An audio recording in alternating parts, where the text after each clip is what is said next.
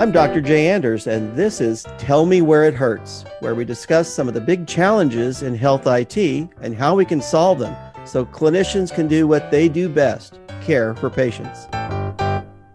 I'd like to welcome everyone to the first episode and podcast of Tell Me Where It Hurts. I'm Dr. Jay Anders, and I have been in the healthcare IT community for the last 20 years.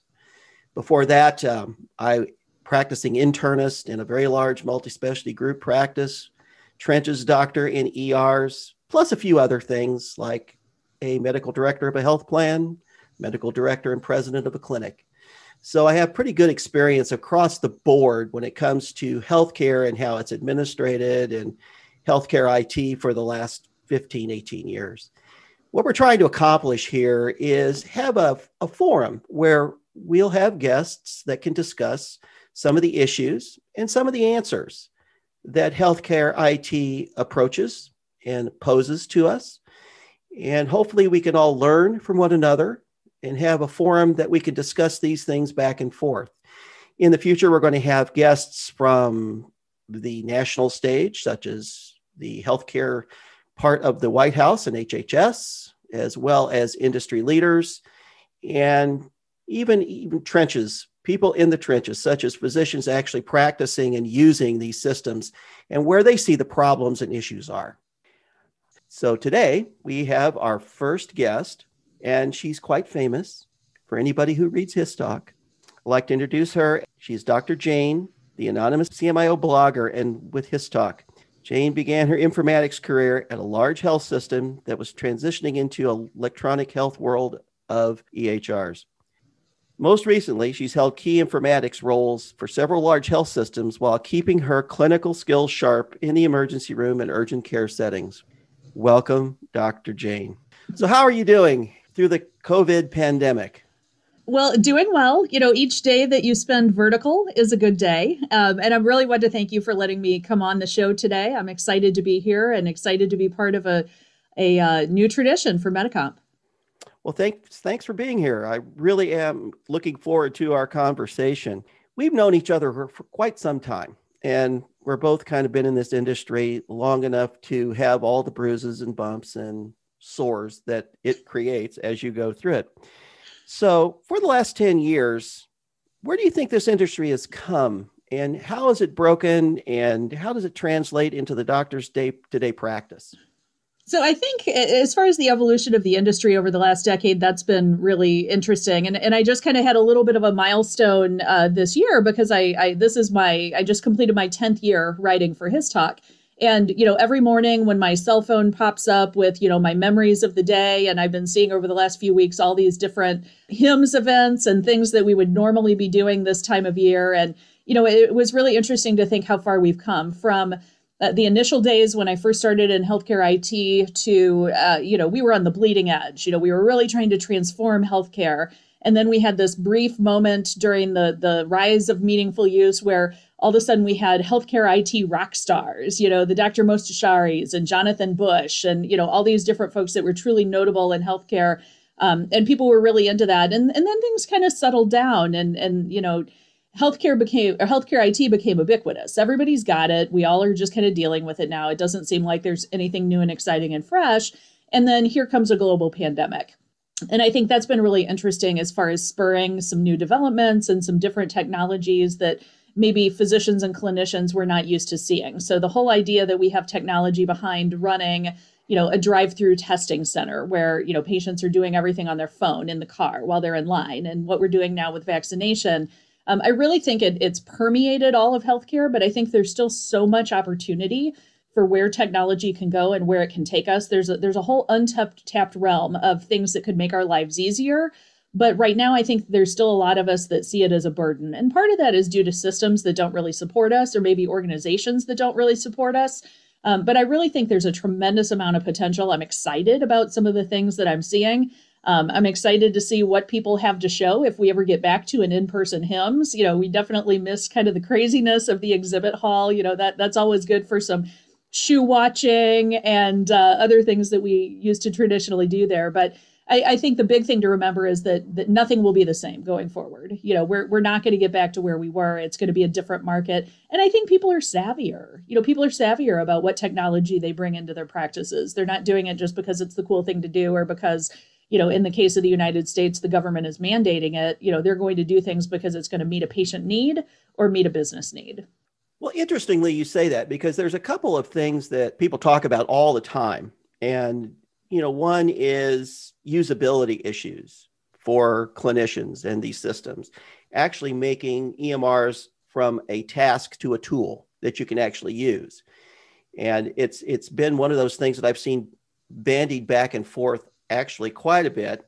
So, what's your take on usability and where that's going to go? And what I mean by that is we've got very large vendors in this industry who have become, you know, the standard out there, but yet providers really aren't getting the support they need to actually use the systems that they're being given. And there's this whole add on, upgrade, bolt on technology out there that a lot of people are getting into.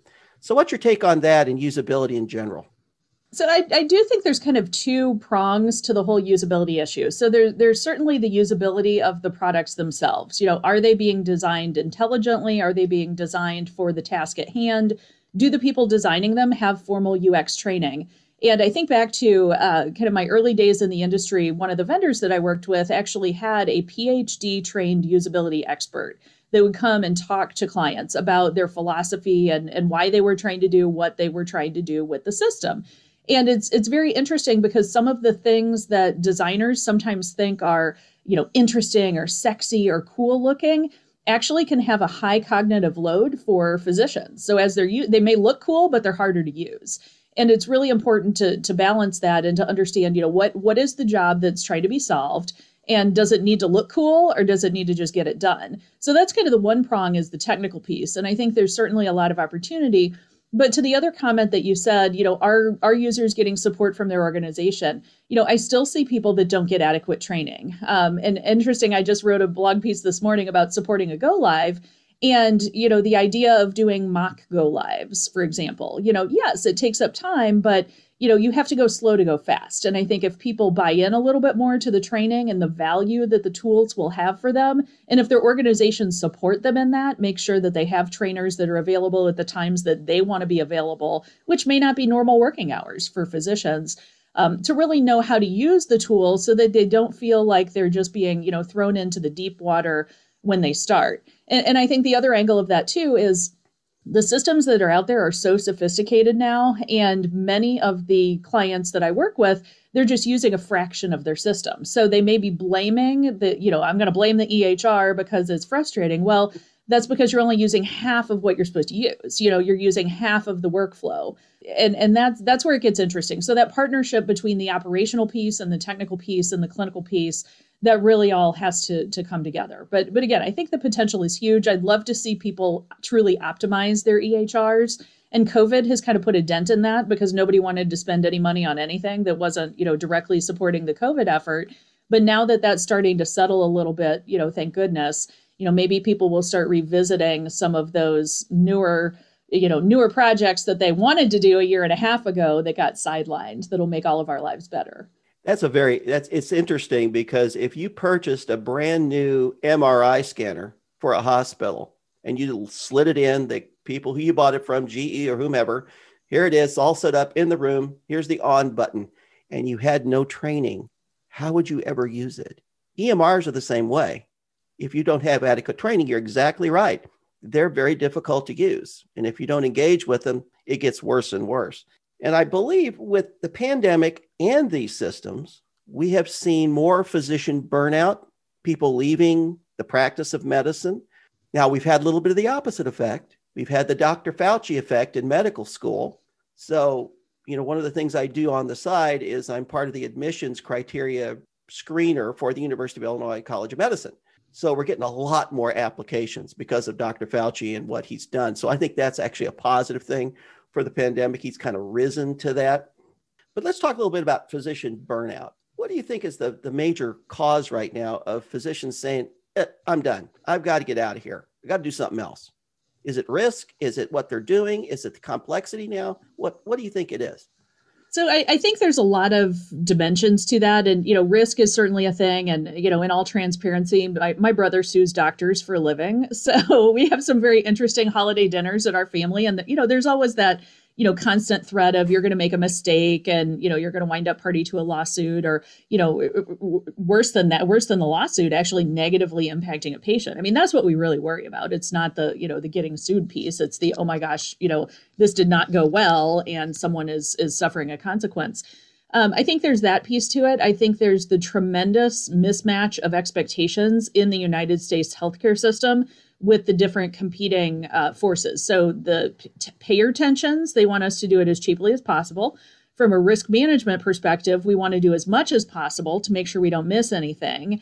Um, and then we have these these constant voices that are telling us we should we should just practice self care. If we could just practice self care and be more mindful, and you know we'd all be better. And and bring in the therapy dogs during the go live, and that's going to make everything better.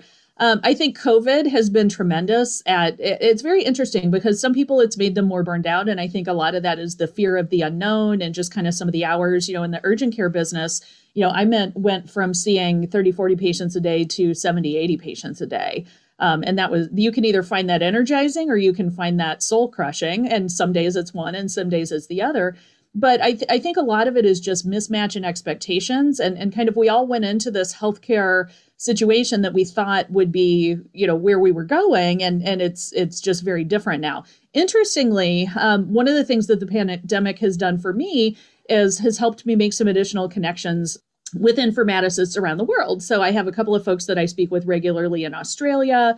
Um, i have folks that work in new zealand and I don't think we're seeing, at least among my, you know, N of five people that I talk to, I don't think we're seeing those levels of burnout in systems where the expectation mismatch is less. So, for example, in a system that's nationalized healthcare or single payer, um, because you don't have, I mean, you have some competing priorities, but not to the level that we're seeing here in the States. So, I, I think that's a factor. Um, I think always the the expectation that of perfection that is a big factor. And also the expectation that we're all going to leverage technology. And don't get me wrong, I don't want to knock technology. I love technology. Obviously, I've spent the better part of my career facilitating it, but um, we can't lose sight of the good old fashioned touch part of healthcare and medicine. And I, I, recently had a patient experience. I've been been going through some thing, things that happen to people when they reach a certain age.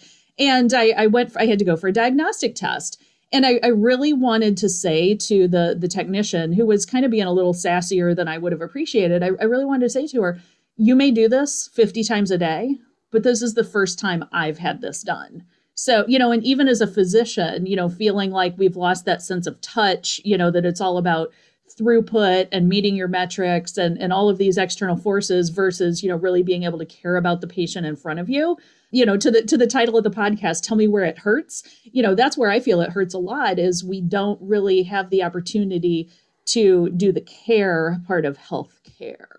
So you know it'll be interesting to see how things shake out and how the healthcare system system or non-system as it is here recovers after the pandemic. But i hope we all find a little way to care more you know not just about you know not just about our metrics and widgets and whatnots but about the the people whose lives we're actually trusted with that's a great segue into a, another question and kind of where I see the post pandemic world of healthcare going is the world of telehealth. For the first time in my lifetime, I've actually been on the receiving end and the giving end of telehealth. So, helping people over the computer is a little different than when they're standing in front of you. However, I do believe that telehealth is going to be here to stay and it's actually going to expand over time. And Medicare has provided payments for that now, kind of cleared the pathway for that. And we're seeing companies start to rise up now to do just telehealth. So I'd like your take on telehealth and how that all fits into healthcare IT and where that's going. Yeah, telehealth I think is going to be very interesting. And I do a little bit of, of dabbling in telehealth, both in the provider side and, and also on the consulting side.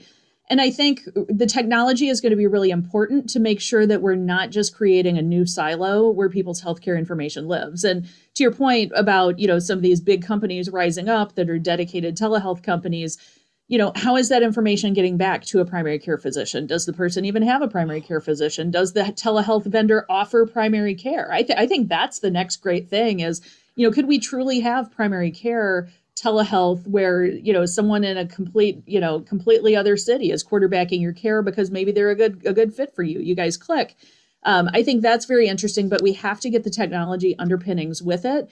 And I think that's going to be really important to make sure that those vendors are meeting the same standards that that other folks are meeting so that we can have true interoperability. You know, make sure that if you have a problem list item that's documented over here, that it makes it over there and that people know what's going on with your care because otherwise we're just going to create another level of fragmentation and people aren't really going to get the care that they need um, and i've seen that a little bit not not necessarily specific to telehealth but specific with um, some of the data flow with vaccinations with COVID. So, you know, that's something that we have a national priority around, you know, vaccinations. That is a huge thing right now. And I want to encourage everybody to get your vaccine. It's not a big deal. Technology is cool. Um, my Wi Fi did not get any better in my house. So I'm very disappointed about that. I didn't get the 5G chip or whatever, but, you know, I, I feel protected, which is good. But that is a national priority. And we still can't get the data to move around correctly. So some states are going through an immunization registry, some are sending it system to system. Um, one one of my favorite bottom of the barrel states, the state of Missouri, they actually switched over their immunization registry like two weeks ago and just quit taking the legacy feed.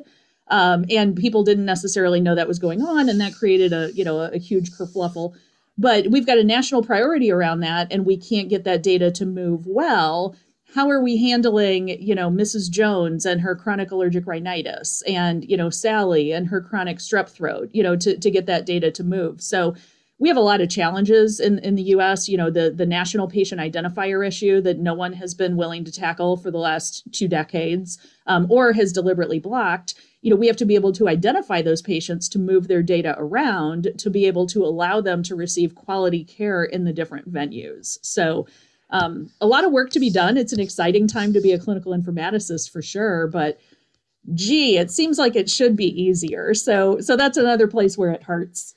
Well, I, I absolutely agree, and it's a great segue into the whole concept of interoperability. One thing the pandemic to me has risen up in healthcare IT is the lack of interoperability. So, who got a shot? What shot did they get? When did they get it? Simple things, simple things. I mean, you, you got me going now. So, so here's what's going on in my city. So I live in one of the fair states that did not do a, a truly coordinated situation with the vaccine. So basically, they told every patient sign up with all the health systems and somebody will notify you. So my parents, case in point, they signed up with three different health systems plus the county plus another county in which one of them works and ultimately they ended up getting vaccines but there's no way for the count for these various entities the county and the other health systems there's no way for them to know that my parents already got a vaccine somewhere else.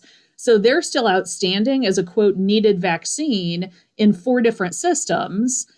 Um, so there's really no we don't really know how vaccinated we are you know compared to who wants it because they look on on on paper they look like five people who want a vaccine when it's really just done um, and there's really no no way to put that together because we had this kind of really fragmented approach at it. You know, other states that agreed to do it through their local public health agencies, and you can only sign up in one place. You know, at least they have a bead on it.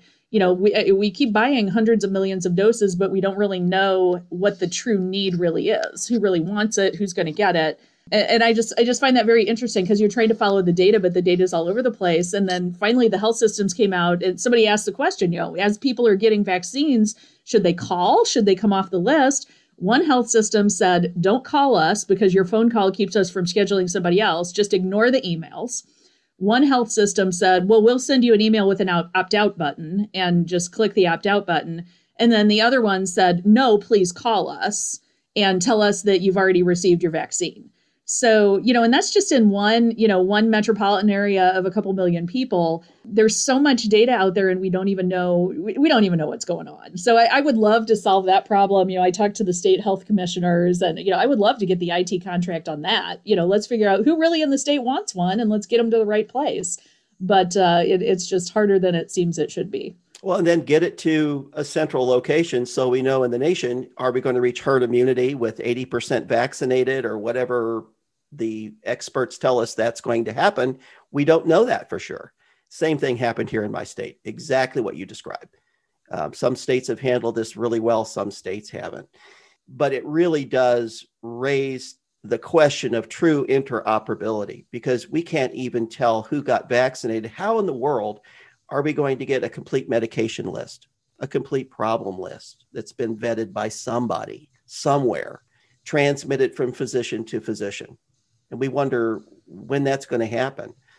The nation needs to start settling on standards and they need to start settling on the pathway they want it to go. And until that happens, uh, I don't see a whole lot of incremental progress in the interoperability world. And COVID 19, in my mind, just just iced that cake.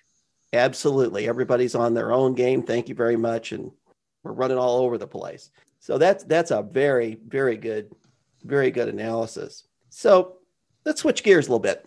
Out in the industry right now, I'm sure you've seen this.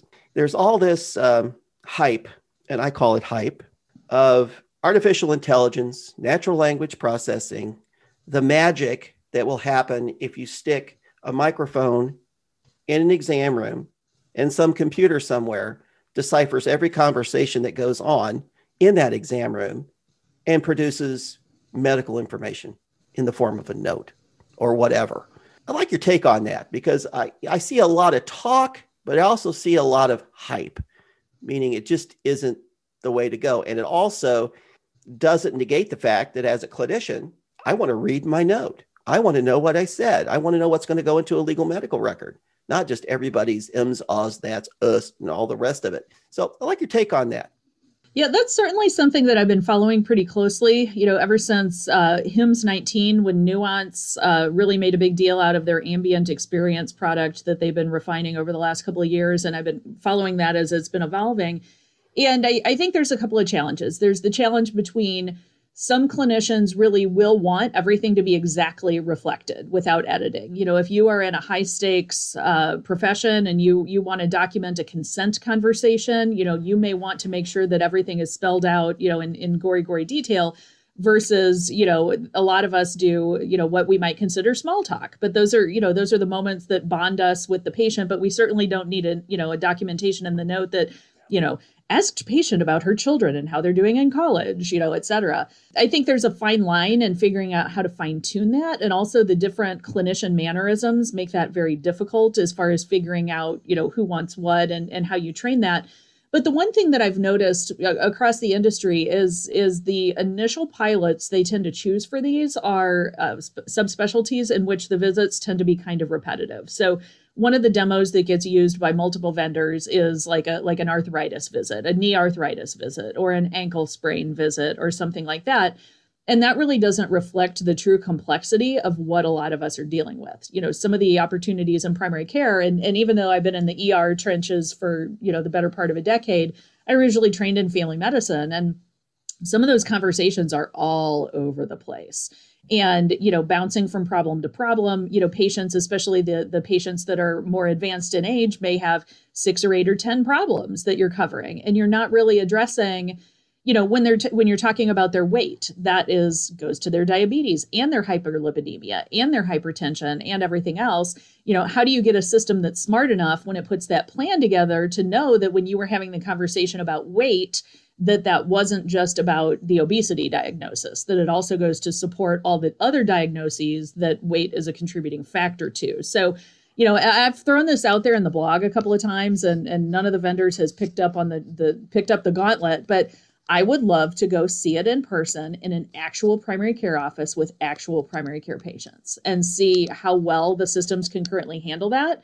and see what that looks like because I'm still a little bit skeptical. I mean, I think it could do very well for problem focused visits, but when you really get into some of these complex visits that, you know, you're you're bouncing all around with different topics and especially different psychosocial issues and the end of life conversations that permeate, you know, the overall, you know, discussion of the actual medical issues, um, I, I, think it's a I think it's a challenge. Maybe we'll get there. You know, I, I have uh, I'm a little bit of a Star Trek nerd. I hope that you know maybe someday we'll get there and you know everything will be consolidated to you know one page on a on a tablet that's handed from person to person. But I, I think we've got a ways to go. Um, interestingly, the the interview recently with uh, Judy Faulkner at Epic, you know, she said she thought that Epic was at least a couple years out before being able to have it embedded. And I really, you know, I really appreciate her honesty and transparency on that. Um, one thing that drives me crazy in the industry is the vaporware and the number of companies that sell stuff that actually either doesn't exist or exists but doesn't work right. So I, you know, the, the as a clinician, I think the transparency is very respectful um, because I, we don't want to be snowed. You know, we need to know if it's going to work and what it's going to do, and and not have to figure it out after we bought it that it's you know it's not what we thought we were getting into. Yeah, one of the problems I've had with colleagues is you get really one shot, and if they put something in and it doesn't work as advertised, sometimes it just gets turned off, and that's it. You're done. They, physicians are reluctant to give people second, third, fifth chances when it comes to how they work, where they work, and how technology adapts to what they do, which which is a big issue right now. So do you see technology? Where do you see technology going as far as that's concerned? Do you still think there's going to be, I'll call point and click systems with templates and things like that, uh, or is it going to go pure NLP? Let's figure it out on the backside, or you see a, a mix of that. So I, I do think at least in the the short term it, it's going to need to be a hybrid. You know, you look at just kind of the the upfront investment that needs to happen for you know like an, an NLP system. You know, some of those uh, some of those systems, you know, it's like 16 microphones in the room, and you know you got to have you know an actual technology infrastructure investment as well as you know the software and the training and everything else. Um, the reality is is sometimes people are just faster with a templated system that is configured or customized to them. So I, I kind of think about the, you know, the um, NLP systems as as being like a digital scribe. And, and I've worked with scribes on and on, on and off for the last decade. And there's good scribes and there's bad scribes. And there's scribes that understand your clinical intent and scribes that don't. And some of them produce beautiful notes and some of them don't and you know that's the challenge of thinking that we can have a you know a system that can truly learn my intent and what i want in the note um, versus i know what i want in my note and i'm pretty fast and i can type 80 words a minute. So you know where where is that balance and what is more stressful to the clinician? I think there will be some breakdown by specialties. I do think some subspecialties lend themselves to the nlp process more easily at the point of care than others do um, just due to the reproducible nature of their visits and and things like that. You know, I, I have some friends that are in super duper subspecialties that, you know, essentially a good friend of mine treats like five diagnoses.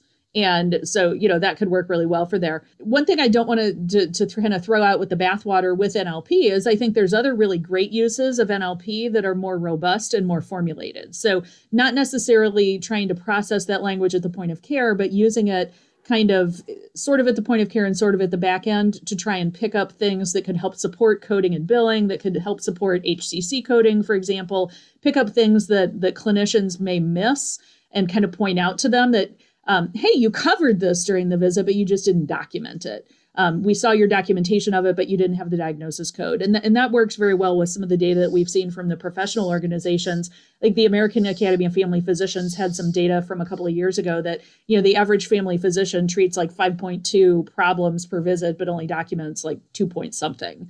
So, you know, if, if we can use those things, those are a little more predictable um, just to gather those problems. But I think really reflecting the note, I, I think it's going to be a hybrid approach for a while. But um, you know, I'm, I'm hopeful. Uh, I think there's a lot of smart people out there working on the problem. The question is, how profitable is it going to be, and how mm-hmm. skeptical are end users going to be? And uh, you know, that that's kind of what keeps us on our toes in the industry. Yes, it does. Absolutely. Well, I have one final question for you. Given all you know and your very broad view of healthcare IT as a whole, if you could wave your magic wand and fix one thing tomorrow, what would that be? Oh, it, you know, there there's so many choices there. Um, honestly, I mean, in this, depending on how popular you think it is or don't think it is, or the privacy implications, or or this, that, and the other thing. Honestly, I think one thing that is truly hobbling us in the U.S. is the lack of a of a unique patient identifier. You know, if we could fix that, if we could start putting the underpinnings to have a true master patient index that we could actually link people to reliably. um, you know, it's never going to be perfect, but I think it could be a lot better than what we have currently. And that could start to be the framework to pull all these disparate systems together and start identifying that data um, to one individual. I mean, I, I, have a good friend that lives in Taiwan, and, and we talk a lot about the, the health system and just how everything is linked to the national health ID card and, you know, resources and, and everything. And it just seems like they have a whole lot less problems than we do from a data matching standpoint. So, you know, I'll take that one. It, you know, but again, it's not sexy. You know, it, it's not. You know, we're going to fix the patient experience. It's not. You know, we're going to fix the clinical experience. It's that that under the covers deep data stuff that you know you don't talk about it at cocktail parties or happy hours but you know for some of us you look at the number of problems that that fixing that could solve um, and and i'll take that as my first one okay i would I, I was thinking interoperability but your choice would actually go a long way to fix interoperability to be able to identify jay anders as jay anders wherever i happen to be well we're about out of time I'd like to thank you so much, Dr. Jayne, for being our inaugural guest on our new Tell Me Where It Hurts. And we'll uh, see you at HIMSS, maybe. Great. I hope to see you there too. Uh, if you're looking to learn more about healthcare IT, you can find me blogging over at HIStalk. Uh, it is America's trusted source for IT news and opinion. And you can also follow me on Twitter. I'm Jayne, J A Y N E, HIS Talk, MD. That's all for today. Thanks for listening to Tell Me Where It Hurts. Tune in to Healthcare Now Radio and Podcast Network each month for the latest episode. To learn more about Medicomp systems, visit our website at www.medicomp.com. You can also follow us on Twitter at MedicompSys or myself at MedicompDoc, or check out the show notes for links. See you next time.